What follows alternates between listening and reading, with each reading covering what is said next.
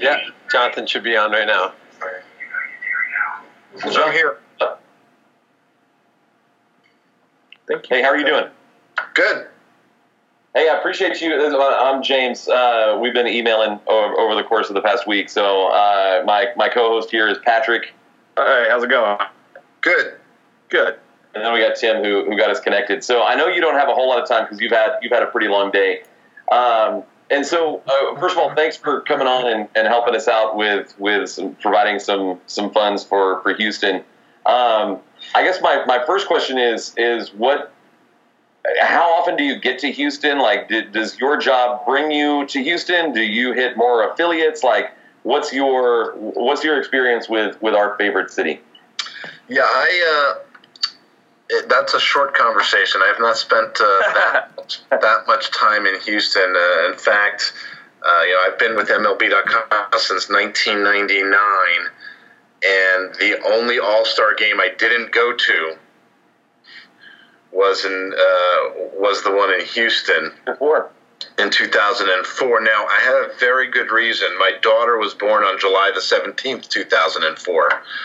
So I think leaving my wife 9 months pregnant to go to the All-Star game would not have gone over so well. No, that's a good point. So I didn't make it to that All-Star game. My only other sort of baseball-related experience is one year I came to Houston and I went to the knuckleball that the Joe Niekro Foundation puts on every year. Yeah. So I did go to that, but that's about it. But I do love the Astros farm system. Me too. And how can you not? But yes, yeah, so unfortunately, I've not spent that much time. I spent a few days at a non-sports related conference several years ago in Houston. But that's been about it for me. All right, so let's talk about that farm system. So who impressed you the most out of the Astros prospects this season? Well, I mean, I think you have to start right at the top with Kyle Tucker and Forrest Whitley, both of whom did some incredible things. You know, obviously Tucker, 2020 guy, made it to Double-A at age 20. Hit well at both levels, and I think he's still figuring things out.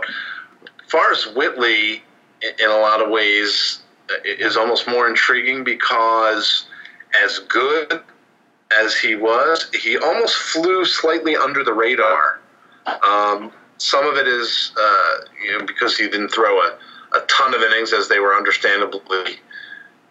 On the one hand, they were cautious just in terms of workload, but to make it to Double-A in your first full season as a high school pitcher, that almost never happens. And the list of guys that have done that, it's Zach Greinke and Clayton Kershaw are on that list. So it's a pretty impressive group. And he pitched really well once he got up to Corpus Christi. So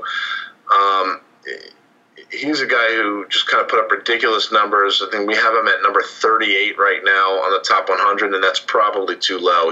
He's going to move up, I'm sure, when we redo this list next January. Do you think that the Verlander deal, was that a good deal for both sides? Were you surprised either way in the prospects that went to Detroit? No, I think it was probably about right. The Astros managed not to trade away Tucker or Whitley. We'd all heard that Tucker was a guy that was not available, and I think anytime you make a trade, a major trade, regardless of what time of year it is, and you don't trade away the guy that you think is the untradeable guy, in some ways that's a win for your organization. And they had some depth to deal from, and that helped. The Tigers farm system had already improved from some of their other trades, but they really flipped the switch with a bunch of trades they made. So they needed quality and quantity. So I think it worked out well. I mean, Franklin Perez might turn out to be a really, really good pitcher. But I think, Whitley's advancement made them a little more comfortable with trading away another really young right-handed pitcher. To me, the key to that trade might end up being Daz Cameron, just because I think that that he was just starting to kind of figure it out a little bit.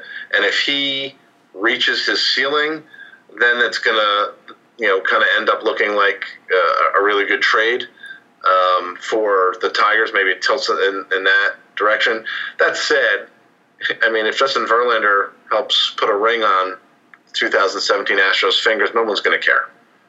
I will wear that replica ring that they give to the first test. Yeah, if it results in a World Series championship, I don't think anybody, even if somebody ends up being a superstar, which right. Exactly, and listen, and they have. I know Verlander's 34, and there's a lot of money on the contract, but they weren't trading for a guy for a month. That may turn out to be a bad thing, but it might turn out to be a good thing if he doesn't have to be the guy in Houston. So I think it is going to be one of those deals that, regardless of what happens in the postseason, to be honest with you, I think it's going to end up being one of those that at the time it worked for both teams. The Tigers weren't going anywhere. They needed to flip the switch. Their farm system was very weak, and they made a whole bunch of trades to bolster their farm system. As a result, their top 30 at the top is much, much better. They've got several more top 100 guys, and there's more depth. A guy like Jake Rogers may end up being an everyday catcher at some point in time, but he's not that high-profile marquee elite-level guy, So I think that's where the Astros did well in not giving away any of those really, top guys in their system. Well, and I often joke that I have prospect attachment syndrome just because of the emotional trauma of going through the rebuild that the Astros did, and I'm over the moon, but I still boo. I don't think anybody. I don't think anyone. I'm still okay with the Randy Johnson trade, knowing what Carlos Guillen and everything that the Astros gave up to get Randy Johnson. Like it made perfect sense, and he was incredible. Ran into a bunch. Unhittable. So, yeah, I think I'm sort of with you that it doesn't really matter. What is the? Is there an element to it where someone like Verlander could sort of be a mentor to someone like Lance McCullers? Like, is that an aspect that goes into trade discussions on a team level? I mean, I think long-term that might be an added benefit. I think when they decide to pull the trigger on this, they're looking at this year and winning a World Series title. I don't think they're worried too much about that long-term kind of legacy piece or even clubhouse impact. Obviously, they do due diligence, so you don't want to bring in a guy who's going to cause a lot of problems. Maybe they did discuss that. And frankly, I don't know whether Justin Verlander is that kind of guy who will shepherd along a young pitcher. The Tigers haven't had too many guys to come up behind him that he had to. Like, I don't know if he worked with Michael Fulmer to help him get situated. Maybe he did. Maybe that's a reason why Fulmer made a good transition to the big leagues. So I think that will be an added benefit, but I can't imagine that was a primary source of conversation for them. We have Kevin Goldstein coming on later, so I'll oh yeah, he's going to give us all the information like he always does. Yes, he literally just doesn't answer any questions until he comes on. just remind him that he once was a member of the media. You can tell him I said that. I will definitely do that. Jonathan, is there a Astros prospect from this last year's draft that's really stuck out to you so far? I don't want to pick the obvious, right? I mean, the obvious would just go right to JB Bukowski, but I mean, not that he's done anything yet. I think for him to have been available probably was a bit surprising because. His name was kind of all over the place in terms of where he might go. So a lot of people thought he'd go sooner, and I guess it was just the size and maybe the reliever profile. But hey, everyone thought Lance McCullers was going to be a reliever. Mm-hmm. Yep. So the Astros, are not afraid of that. Now I think Bukowski's had he smoothed it out considerably from high school, but there's still some effort there. J.J. Matajevic didn't play all that well in his pro debut. I mean, he did some nice things, some power, and stole some bases. But he's kind of one of those college performer guys who I think might be worth keeping an eye on. I think he's going to hit once he gets himself settled in.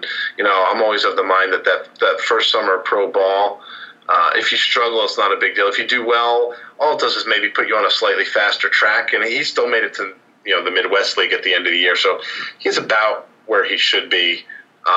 So I'm not the fact that he, you know, struck out a bunch and didn't walk a ton and didn't hit for average.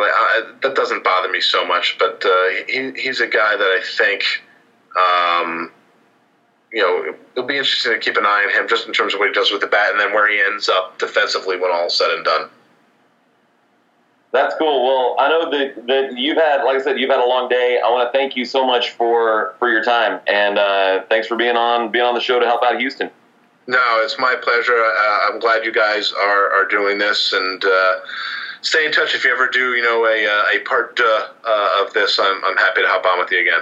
It's definitely not going to be 24 hours ever again. Well, that's... Yeah, we won't do this again. That's not good for anybody. You guys are the people listening. That's right. Exactly. So, but, hey, I appreciate it. Thank you so much. Thanks, guys. Take care. All right, you too.